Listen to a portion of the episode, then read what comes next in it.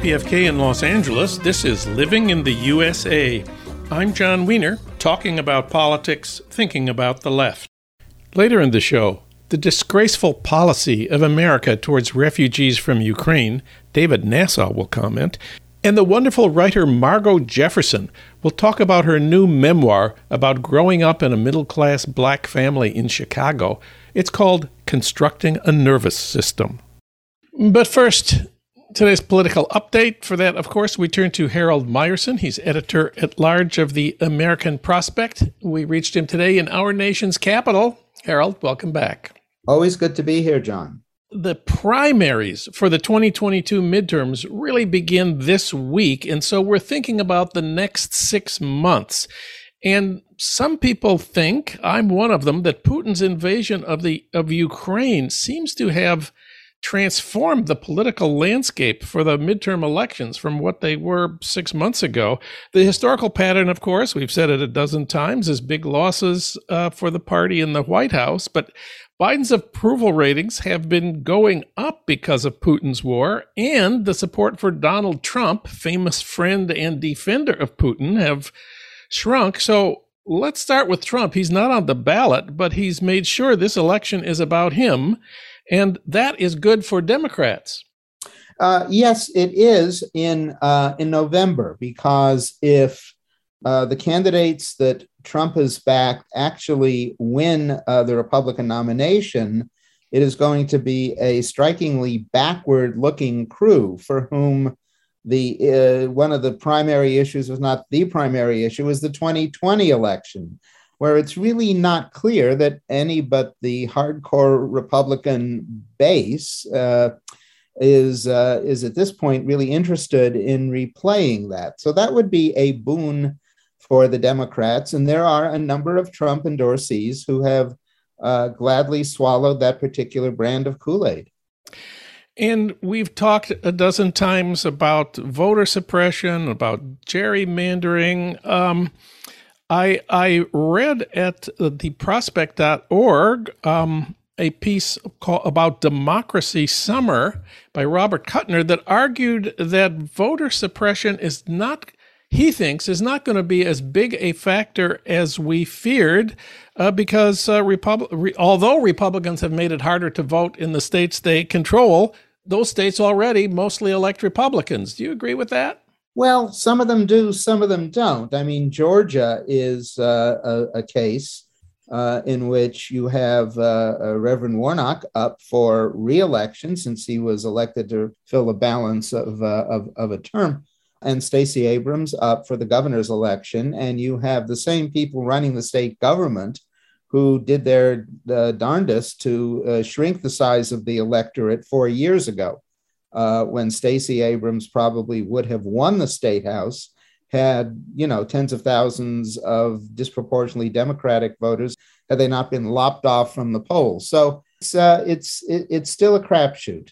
And uh, gerrymandering was another one of our biggest worries, but uh, Kuttner says at prospect.org that gerrymandering has turned out pretty much to be a wash. Is that your view? It's not quite a wash. In in Florida, uh, Ron DeSantis, the uh, Trumpian governor of the state, has put through another redistricting, which eviscerates at least one or two solidly Democratic, heavily black congressional districts. There's some other states where, frankly, a, a slight Democratic gerrymander been struck down by the courts. I'm thinking of New York in particular. There is an advantage to the Republicans, but Bob, as I call him, since he's been my partner in crime at the Prospect for the last 21 years, Bob is right that it's not in and of itself the kind of disaster for Democrats that we originally had feared. The Democratic victories in November Mm-hmm. depend on high turnout. And of course, that's what the Republicans have been trying to defeat. And turnout, we know, is not the result of spending millions on TV ads or on consultants or on polling. Turnout is most effectively promoted by door to door, face to face canvassing, the ground game, it's called, field operations, they call it. Stacey Abrams proved in 2020 how powerful this could be when a decade long project uh, of face to face, door to door organizing in every county of Georgia, carried the state for Biden and sent two Democrats to the Senate, which really saved the country and who knows, maybe the world. So, one of the biggest obstacles in, in 2020 to door to door, face to face organizing was the COVID pandemic. But the COVID pandemic has receded. So now the Democratic ground game, Democratic field operations can be much more widespread, much stronger, especially in the key swing states, not only Georgia, but Arizona, Wisconsin, Michigan, Pennsylvania. North Carolina. And Kuttner wrote about a project of progressive groups. I want to ask you a little more about this Democracy Summer, which would focus on door to door, face to face organizing. He thinks this could reproduce some of the midterm victories of 2018, the midterms, which had the highest midterm turnout in history, and also the victories in 2021 in 2020, which of course made Joe Biden president. Let's talk about what Democracy Summer could be? Well, two things, maybe even three. First of all, uh, this is a program that was begun simply on a congressional district scale by the invaluable Jamie Raskin, who represents uh, really the Maryland suburbs of, of DC in Congress, getting undergraduates to spend their summers uh, registering voters in an echo of the famous democracy summer in Mississippi, Freedom Summer in 1964. Jamie's program has been so successful that the, the uh, Democratic Congressional Campaign Committee and others have decided to go for it on a pretty much a nationwide basis. Secondly, I said I had three points here. Secondly, i am doing some reporting on this right now uh, about Nevada and Arizona, where you have Democratic senators in both states up for reelection. Uh, the state house is uh, uh in play in, in Arizona. And I was talking to the one union, which really set in motion a whole series of safety protocols for themselves and then did extensive door knocking in those two states and in Philadelphia as well. Uh, Unite Here, the Union of Hotel Workers, chiefly, which, of course, in Las Vegas is the largest union in the state. And they knocked on three quarters of a million doors uh, in Nevada and also in Arizona, in, in each state, not, not in both states, in each state in 2020 and uh, are arranging to do more this year. They're starting earlier. They have their crews already beginning on the ground.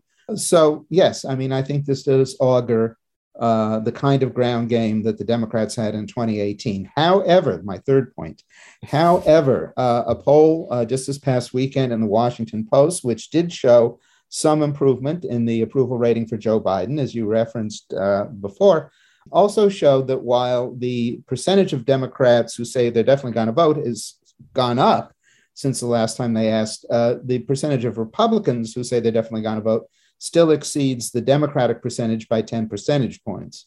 So, that, I mean, that's kind of historically normal for a midterm. And we'll see what, if anything, the Democrats can do on the ground to counteract that. And of course, we always worry about the money. We've always complained that campaigns are so expensive and that big money has ruined American democracy.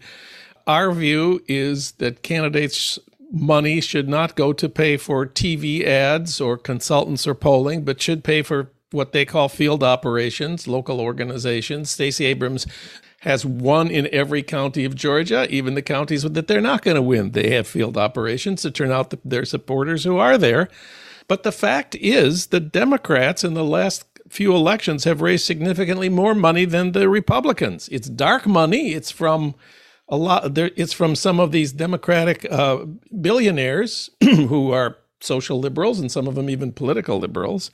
But it means that Republicans do not have a money advantage and probably uh, won't in 2022. Or am I being too optimistic about this? I think you're being a little too optimistic. Uh, but the Democrats do have a record of producing both money and dark money. But if you look at some of the individual face offs that are likely to happen in 2022, we may have a classic in Pennsylvania for the uh, Senate seat that will be open, in which uh, a hedge fund uh, billionaire could end up running against the states, uh, running as a Republican against uh, the, the leader on the, the Democratic side uh, is Lieutenant Governor John Fetterman, who, you know, looks like a professional wrestler with tattoos, the shaved head. He's six foot eight. if he can't connect with, you know, the fringes of the working class, I don't know who can. And, you know, on top of all that, he's a Bernie supporter. So uh, he brings uh, a lot to the table. But just the visual contrast of the hedge fund guy to uh, this uh, large progressive lunk who is uh, likely to be the Democratic nominee will, will be uh, will be an interesting test in a certain sense. I mean, you can just easily imagine the kind of populist, in a left sense, populist campaign that Fetterman could run against a hedge fund guy. And uh, that will be uh, not only politically significant, of course, because the Democrats need to pick up a couple Senate seats so they can overcome the Manchin Sinema roadblock. Uh, but, you know, just even in cultural terms, that will be, I, I think, really fascinating. All power to John Fetterman. Yes. The Biden's biggest challenge, which is a big issue in this midterm, is of course inflation. We've talked about it here many times. It's the highest right now. It's been in 40 years, caused in part, made worse by the war, but also by these underlying supply chain shortages that have appeared in the last couple of years. What is to be done about the supply chain shortages? Well, about the supply chain shortages, uh, nothing short term is really, uh, you know, possible. Uh, you know, we, we, we spent a good 30 years offshoring uh, our own production of goods, courtesy of Wall Street pressure on corporations that they should lower their labor costs. Uh, and you can't, uh, you know, just snap a finger and recreate the kind of domestic production uh, at which this nation once excelled at. Uh, you there are you know there's a bill currently in conference committee uh, in in Congress that would appropriate funds to uh, s- semiconductor and computer chip manufacturers because it turns out that uh, everything from your car to your plane to your iPhone to your laptop uh, needs those, and we can't really produce those absent uh, absent those chips um, the, the, I mean, there are proposals to uh, that the Biden administration has made, uh, you know, that could really have teeth. And there's uh, some tr- shifts in trade policy, uh, all of which could lead to uh, the onshoring, not the offshoring, or the reshoring of some production. So, but supply chain, you know, even if all of this stuff is enacted, that takes time. So the other question is what can uh, the Democrats do to reduce people's living expenses right now? And I believe you have some suggestions on that. Yeah, front. yeah. I actually, well, one is to pass legislation that would uh, reduce the cost of prescription drugs, uh, which you could do by letting Medicare uh, bargain uh, those prices down. Uh, another would would be in, in, a reconciliation bill, devoting some of that bill to um, reducing the cost of, uh, of, of childcare. And I, I know uh, just in the last week that the state of New Mexico, which is not normally regarded as the most progressive state in the union, but the state of New Mexico now will publicly subsidize uh, childcare for uh, all of its, uh, uh, you know, all, all, of its residents with little kids, uh, which is, I think, a huge step forward. And you begin to wonder why California, which has an immense budget surplus, and New York, which has a large one, uh, haven't done that already. Uh, so those kinds of things are are real and could be uh, could be done now. And of course, a child tax credit uh, would uh, also enable people with small, you know, with children to have lower cost of living expenses. So all of that is in the realm of the possible rain. But you know, again, you need the all 50 Democrats willing to vote for a reconciliation bill, and uh, we don't know if we have more than 48. Well, now it's time for news of the class struggle in America. And of course, the front lines are at the Amazon warehouses. I noticed that Amazon stock lost $206 billion in value on Friday. It's one of the worst cases of a one day loss in the history of Wall Street. 14% loss uh, uh, shrinkage of the value of Amazon in one day. Um, the market seems to think Amazon has expanded too much. Uh, at one point, apparently, they were opening a new warehouse somewhere in the United States, one every 24 hours. Uh, this was partly in response to the pandemic, but partly in response to their long range and actually now short range plan that they need to move from one day delivery to same day delivery to be able to beat the competition from Walmart and, and Costco. Um, so they need all these extra warehouses. Um, but now Wall Street seems to think they have too many workers. Uh, what do you make of this?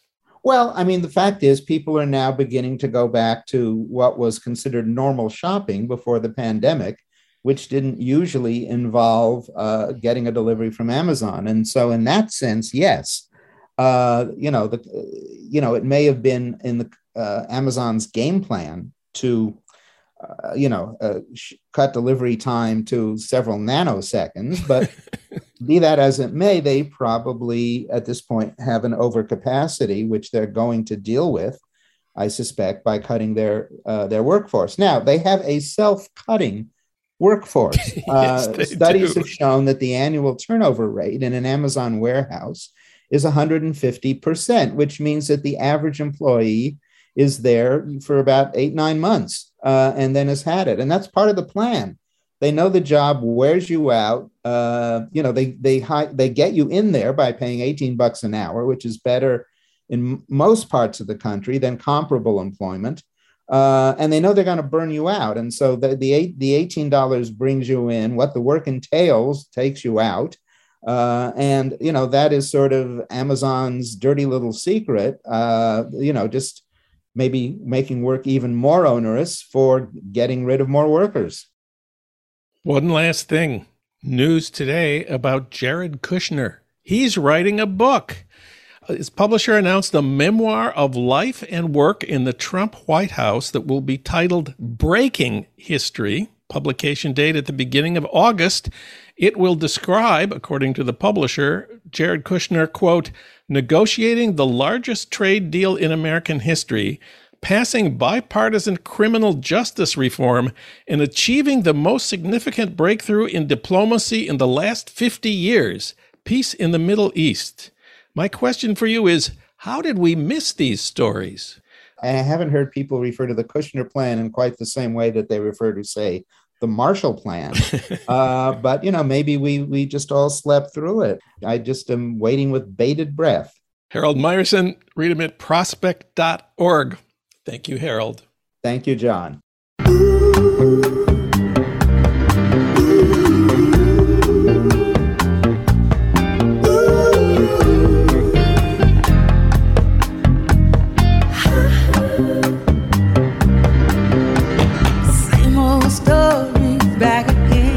It's the same old story. This is Living in the USA, and I'm Jon Wiener, talking about politics, thinking about the left.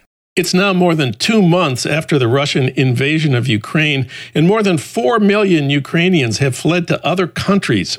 Biden announced last week new plans which he said would expedite the arrival of Ukrainian refugees in the United States, but the U.S. plan seems very small. For comment, we turn to David Nasaw.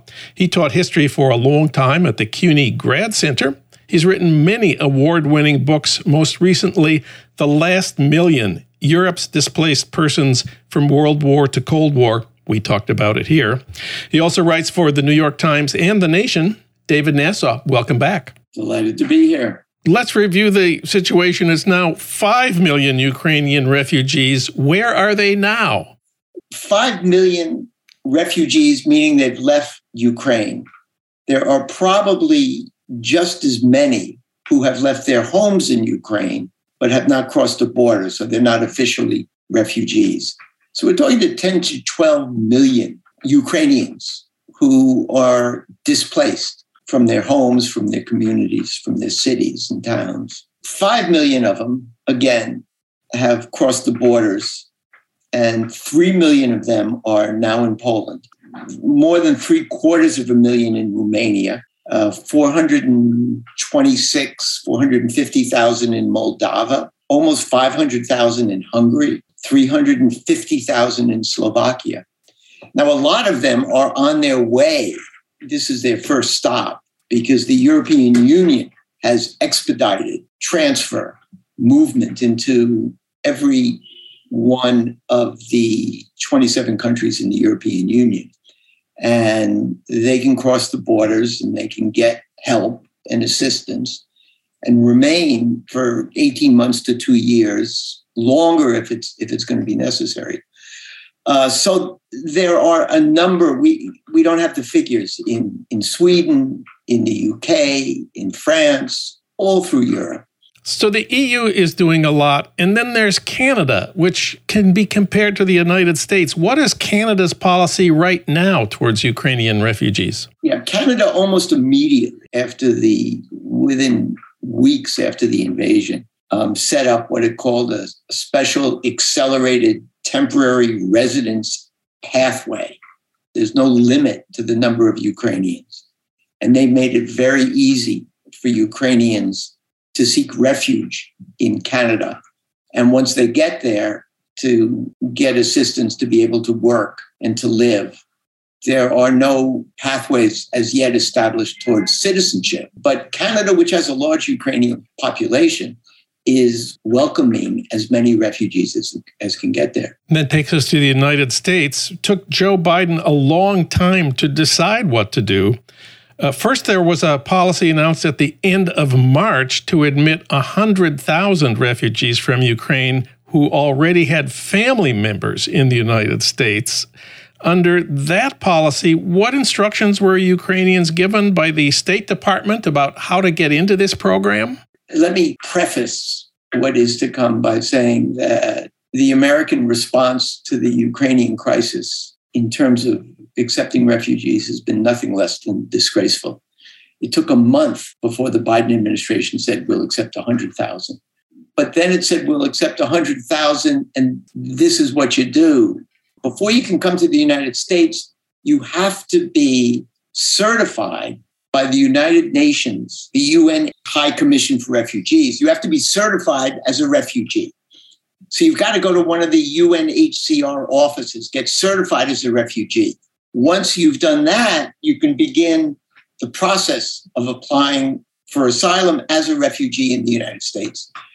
The process takes between two and 10 years. Wait, wait a minute. It takes between two and 10 years to get to be declared a refugee eligible to admission for admission to the United States? No, you can be declared a refugee. That only takes six months to a year, depending on backlog. But then it takes another year to eight or nine years once you've got this refugee status from the UN before you can be admitted under the various refugee programs to the United States.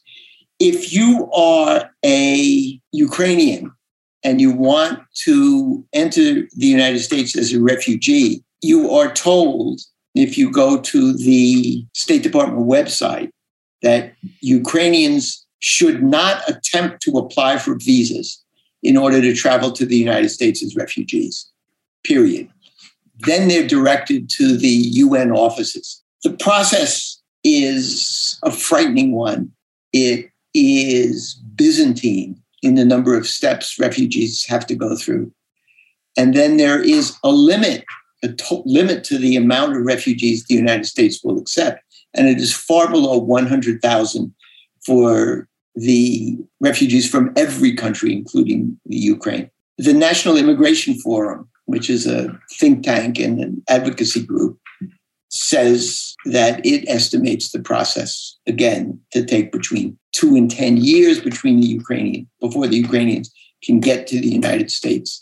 We're based here in Los Angeles, and it's a lot of news here about a large Ukrainian refugee population that has flown to Tijuana and is getting access to the United States through that San Diego border crossing. How has that been possible given this whole refugee business? Let me again preface this with, with two propositions that I know from my own research. One is the United States has never been friendly to any immigrants except those from a couple of Western European nations. Second, we are more friendly to white Europeans who pray to Jesus than we are to any other refugees.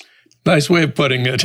So the Ukrainians have any number of barriers put before them before they can enter the United States, but many fewer barriers than Africans, Asians, Guatemalans, Nicaraguans, Central Americans, Mexicans. Haitians. Haitians. I mean, we can we can go on. Um, then everyone who is not white, European, and uh, Christian. So what the Ukrainians have been doing is they have their own network. Those with money, they have their own network, and they've been trading information. And it became apparent quickly that the easiest way into the United States was through Mexico. You can take a plane from anywhere in Europe to Mexico and enter Mexico without a visa. It's one of the only countries that does not require a visa. So Ukrainians have been flying into Tijuana, some to Mexico City, and then coming to the border. Now, for everyone except the Ukrainians, once you get to the border, you were turned away, or you are allowed to put one foot in and then deported back to where you came from, or you are told if you want to apply for ref, for um, asylum, wait in Mexico, and you know we'll let you know in six months, a year, two years whether you've been accepted. Trump, in this brilliantly malicious, nefarious, I mean, it wasn't his idea, it was Stephen Miller's idea, I believe. They used the COVID crisis to close the border through something called Title 42. They said no one, no one can come into the United States because they risk bringing COVID with them. There is, however, border agents can make exceptions. The Department of Homeland Services issued a letter, a special letter that they sent to all the border control agents. And they said, We're issuing a blanket exemption for all Ukrainians. The border remains closed because of COVID, but if you're a Ukrainian, you're allowed in. And indeed, thousands have managed to get into the United States through that route. They come into the United States and they are allowed to stay until their court appearance comes up, unlike everybody else. And they're allowed to work, but there is absolutely no path to citizenship. As a matter of fact, there is no path to citizenship under any of the Biden plans, including the most recent plan. So, this brings us to the plan that Biden announced on April 22nd, which is he's going to close the Mexico route and create a different, new, and improved plan. Tell us about that one. The, the new and improved plan is, uh, is another disaster. You know, the, the, the proof of whether these plans are viable or not is, is in the details. And if you read very, very carefully, this plan has a fancy name. I don't know, like Uniting for Ukrainians or something like that. Sounds good. Okay. But no Ukrainian can apply to come into the United States under this new plan. You've got to have a sponsor apply for you. That sponsor has to be vetted, screened, approved. And once that sponsor is approved, then that sponsor can name a particular Ukrainian individual or a group of individuals. Those Ukrainian individuals, once they've been sponsored, have to go through an elaborate process of further screening, of testing, not simply COVID testing, but all sorts of other things, including biometric screening. I don't know what that is, but it doesn't sound good to me. um, so, under this new process, it is going to take months, if not years, for Ukrainians to go through, for their sponsors to get certified, then for the individual Ukrainians to be certified. Then they're only let into the United States for a brief, for a two-year period maximum. So my question here is: for the two-year period, they're given something called temporary humanitarian parole. Is that what refugees get? No, that is, this is very complicated. No, the refugee process is a different one. The humanitarian parole was brought into being for the Afghans to bring Afghan refugees into this country. But the emphasis is on temporary, temporary. There is no path to citizenship. These temporary parole expire some 18 months, eh, some two years. You're allowed to work if you get another set of permissions. But again, this is not like, you know, my great grandparents when they came here in 1905. You know, they came through Ellis Island, they came into New York, they worked, then they applied for citizenship. And if they spoke a little bit of English, you know, and can answer three questions, they got citizenship. It was assumed that immigration led to citizenship. That is no longer the case, and certainly not with the Ukrainians. Why? Why do you think the Biden administration has been so disgraceful in their treatment of Ukrainian refugees? As you say, these people are not from Haiti or Central America, they're white people from Europe. You would think they might be treated better given what we know about America, and yet not much better. Why do you think Biden is doing this? I think Biden understands that the process of giving priority, of creating special programs to let the Ukrainians in, highlights the racist nature of American immigration and refugee policy. There can be nothing clearer. All you got to do is go to the border and watch as the Ukrainians are invited in and the Mexicans are, are pushed back, and the Guatemalans are pushed back, and the Africans from the Cameroons who are trying to get in are pushed back. The, the process is, is disgraceful. If, if I can quote from Erika Pinheiro of Al Otro Lado, a nonprofit that provides legal and humanitarian assistance, quote, the disparate treatment is striking the Europeans are treated like human beings, and the black and brown migrants are screamed at and told to get back, just go away. The more advantages given to the Ukrainians, the greater the disparities will be emphasized. And the more American immigration and refugee policy will be made manifest its racist elements. And I think the Biden administration just doesn't doesn't want to do that. Can't do that. I have one other question. Biden's policy, terrible as it is, has still been criticized by some Republicans and people on the right for being too much. What kind of argument are they making? And how much power do they have in this process? Yeah, they, they have a lot of power. And they have a lot of power, especially through the courts. I mean, when for year after year after year after year, Mitch McConnell and the Federalist Society and then the Trump people put in the courts highly partisan and unqualified jurists, these same jurists now are listening to the Republican arguments.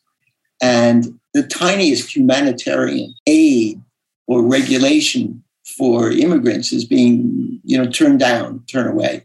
Biden has not been able to undo much of the frightening legacy of the Trump administration. And when he attempts to do it, um, the Republican senators, Rick Scott and a number of senators, wrote very early on a nasty letter to the Department of Homeland Services, the secretary. And they said, in effect, don't let in the Ukrainians, because if you let in the Ukrainians, it's the first step towards an invasion of our borders. I guess in the last couple of days, there's been a delegation that went to the border. And one of the congressmen said, Ukraine is being invaded by Russia, and we are about to be invaded by refugees. I think the Biden administration realizes as it approaches the midterms a hot button issue. And the Biden administration does not want immigration to become an issue in the midterms nor do congressmen and senators from a number of states who are scared to death that the election will be run with the main topic of discussion immigration policy and opening the borders to these refugees. David Nasaw, his new piece for The Nation magazine is called Don't Give Us You're Tired, You're Poor. You can read it at thenation.com. Thank you, David. Thank you.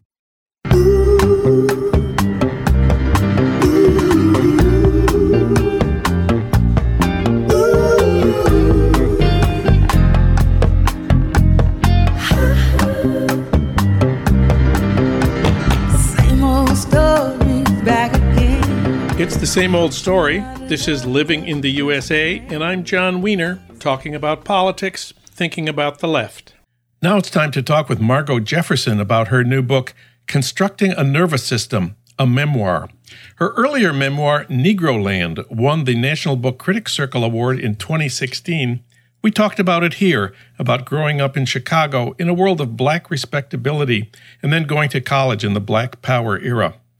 Before that book, she had won a Pulitzer Prize for criticism for her work as book and arts critic for the New York Times, and she's also written for The Nation magazine. Margo Jefferson, welcome back. Thank you. Glad to return. Well, you wrote in Negroland, that's the world in which you grew up, that one of its foundational principles was you don't tell your secrets to strangers, certainly not secrets that expose error, weakness, failure. Seems like with this new book, you have left Negroland forever. Uh, right at the beginning, you're already telling us about your workaday monster. This is a stunning passage where your monster tells you that you are a coward in work and love, and that it's time to blame your dead parents, but that to do that, you must be nuanced, you must be literary, what was it like to write those parts, to tell secrets about weakness and failure to strangers, to violate your parents' principles? Well, you know, I had done some violating in Negroland. My father had died by the time I started writing Negroland, but my mother's feelings were mixed. She would supply me with stories and anecdotes, and you know, so a part of her, the um, the waggish um, literary part was very interested in all of this. So I thought I will take these liberties, but in any case, here I am alone in the world. In that way, an orphan who's an adult. Um, it was mm, difficult, but also, but it was exciting um, because once you identify, name something you call a monster, you know, you've you've entered non-realistic territory, and your imagination gives your emotions license. You know, so I thought, all right, um, and it, it's a code. You know, it's a series of metaphors, so it's it's fine. And it, um, I, the thing that I I suppose I've I still dread about um, self revelation is self satisfaction, uh, exonerating yourself somehow by some means or another when nobody else gets exonerated or excused. Mm-hmm. And I I wrote that and I tried to write it, and I think I did in a way that pointed the the ironies, the um, tiny little um, self-indulgent hypocrisies, um, mm-hmm. but but uh, necessities also emotional necessities that pointed them out um, and made them into a story, you know, um, a dialogue, a scene. And you know that old trope of the of the second self you know, mm-hmm. which the monster is in a way. It's amazing how flexible and fluid that one still is. Well, most of the book is not about your monster. There's many exhilarating parts, like uh, you and your sister doing Ike and Tina. It's 1961. You were 13. Were you Ike or were you Tina? Well, I was both the Ikettes initially, and then I really had to step in and be Ike. my, my sister was claiming Tina. Um, so I, you know, I, I, had to work with that as best I could. Uh, all of us um, were thrilled by their music, and every girl, you know, was enraptured by Tina. But since she claimed her, you know, I had to, you know, like an actor with maybe a lesser part, I, I had to do what I could, and I ended up getting left with this unexpected um, interest, you know, continuing lifelong interest in the um, the chill killer, the chilly killer mysteries of Ike Turner.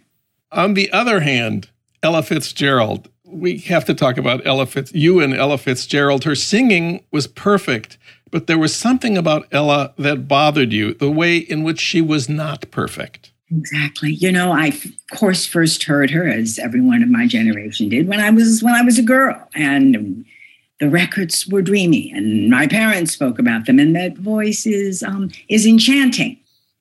But as a little girl in the fifties and you know into the sixties, I was craving, you know, questing for glamour, for irreproachable, flawless glamour. Um, I think all girls of all races and ethnicities were, there was a particular intensity if you were Black or another person of color because you, know, you were not sanctioned um, as a potentially beautiful, desirable creature by the larger culture. So, you know, the investment, for example, in Lena Horne who was accepted, you know, as an icon of culture, was huge. Um, so Ella Ella threw me off. Um, she was, you know, she was very, she was well spoken. She dressed well, but she was she was a hefty matron. And the sweat. She was one of the only. She was the only woman I ever saw on television. I mean, working so hard and so openly that sweat dripped down her face working class labor, one is I, I associated sweat with, and manliness. You know, mm. what it says now, of course, is I brook no interference with my needs as a musician. You know, but it it rattled me. I was very involved in um, manners and proprieties, at least their surfaces, and you know, very anxious about what you violated and what the cost was her greatest album was Ella in Berlin, 1960, which ends with her incredible performance of How High the Moon, song from the 40s, Somewhere There's Music. This super fast scat singing of hers draws on quotes from you, you discovered 45 other songs, including to the tune of Smoke Gets in Your Eyes. She sings Sweat Gets in My Eyes. Ella drawing on 45 other songs in six minutes of singing is a little bit like what you do in this book. Oh, don't I wish? But, but you know, let's say it became a kind of um, model, at least for me. That's right. The the reaching out, the um, almost excessiveness, and then you know the bringing it in um, to shape it and structure it. Yeah, well, that's very nice. I love that. Um, I, I, I, you know, it. I guess it was a model. Isn't it funny that I haven't thought of it in that way when that chapter is so obsessed, you know, with Ella? But yeah. Then we get to Bing Crosby, one of the whitest and one of the least sweaty people on earth. Mr. White Christmas, you call him. The most shocking sentence in your book is, I'm Bing Crosby. Why?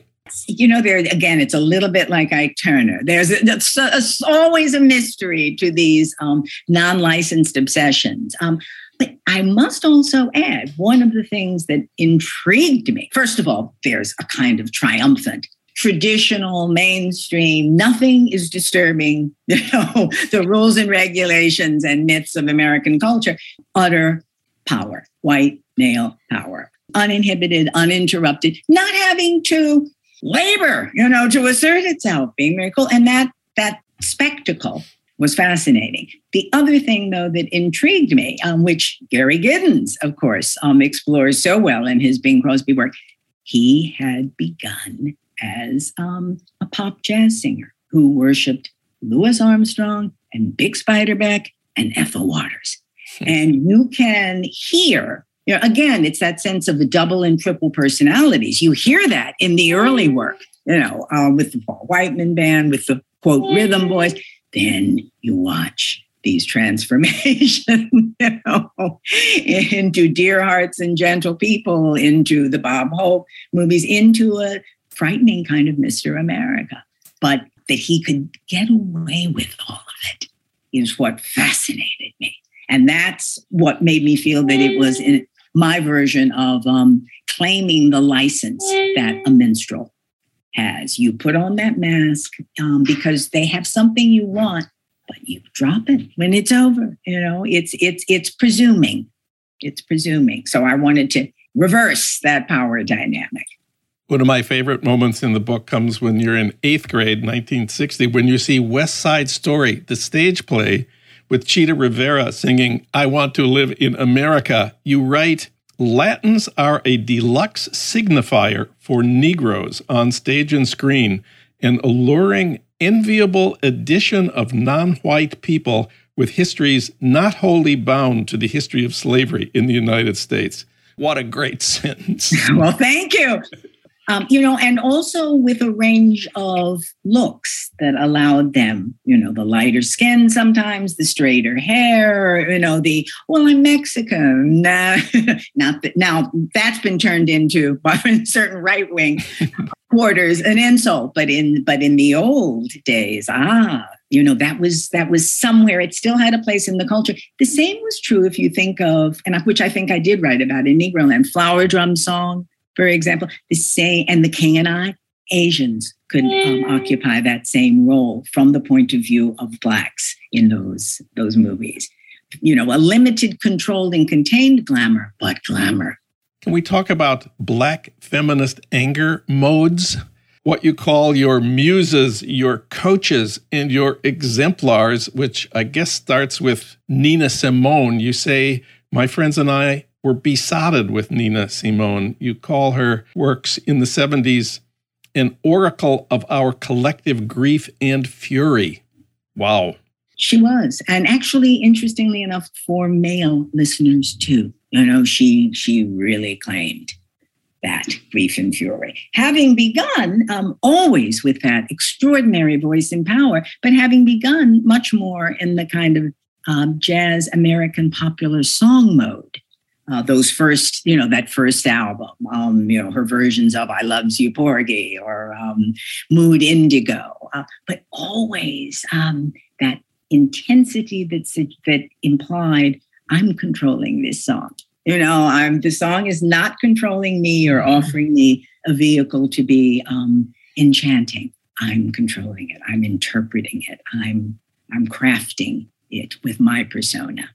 And then, you know, she did move into this um, really almost epic um, political God and goddess like um, presence. We we didn't know at the time that she was. Now we do. At the same time, you know, suffering hugely um, emotionally, um, bipolar, etc., which makes her to me all the more um, impressive, actually. Yeah you know, tra- with an edge of tragedy um, because of all that pressure placed on her to be, as a radical, even as a Black radical, exemplary, um, as had been pressed on her you know, when she was more a jazz performer, but astonishing, you know, uh, one of a kind. But you decide that you prefer for yourself what you call the counter diva mode, where anger uses comic brevity. Tell us about that. Well, you know, we work with um, our limitations as well as our advantages. so um, I recognize, particularly from my very early days dabbling in acting, you know, that I I do better with certain modes of aggressive reserve. um, and playing underplaying something rather than overplaying it. So you know i one studies that um, and the, that whole chapter of female anger which actually starts with adolescent you know modes. Um, you know it really is all about how you make your way through um, all of these feminine styles some blatantly angry very few um, in the in the early days um, some very with angry subterfuge you know um, and you you adapt what you can for your own circumstances. You know my oh and also for your own aesthetics. You know with my sister as as uh it was martha graham. You know she was a modern dancer but you know when when she saw martha graham pull um, a red cloth out of what were her innards to simulate medea you know she, what? You know where else could you achieve that kind of power? You know you internalize those those things. And every movie of bette davis is for the same reason. Even when bette lost her style won out. And her will her will won out. At the very end of your book you describe a meeting you attended of a group called black women for wages for housework. This is in the 70s you quote a speaker who says i'm tired I'm tired for what my grandmama did. And you wrote in your diary that you were disdainful about what you called wearing the garb of ancestral suffering. This was 40 some years ago. What do you think about that today?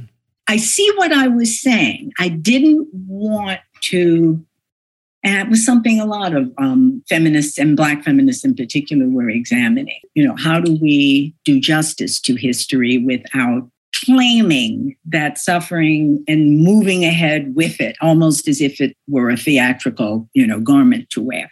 I think I was harsh on that young woman, but I see um, what I was grappling with in myself uh, because I then go on to talk about my grandmother and and the the power and the um, pressure um, exerted by that power of the figure of the black grandmother, you know, who can do everything and and who represents um, all that is noble, but also was oppressive in that in your history. So you are constantly feeling you must live that, up to that. It's just a really moving part of your book. I, you know, partly because I, I adored my grandmother, you know, so that combination of, of rapture and intimidation with um, an authority figure is, is an authority figure who has personal authority, but also has historical authority. That is formidable um, as a formative influence. So you have a wonderful list, which is actually a description of what how your parents' world regarded black popular culture, but I think it also applies to to you in in this book. You have used, honored, disdained, studied, learned from, borrowed from, stolen from, been inspired by, gone slumming in this huge list of books and movies of music. It's the first book I know of to bring Willa Cather next to Ike Turner and you overcame the voice that said, you can't do that.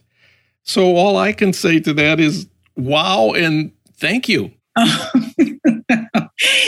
me just add that Willa and Ike are not in the same chapter. they inhabit this larger landscape of the same book. Um, and yes, that passage you read I believe that, you know, I was writing, I think, in that passage, as you say, about our relations to Black culture, but it's also what I'm doing with white culture, isn't it? Margo Jefferson's new book is Constructing a Nervous System, a memoir. Margo, thank you so much for talking with us today. Thank you.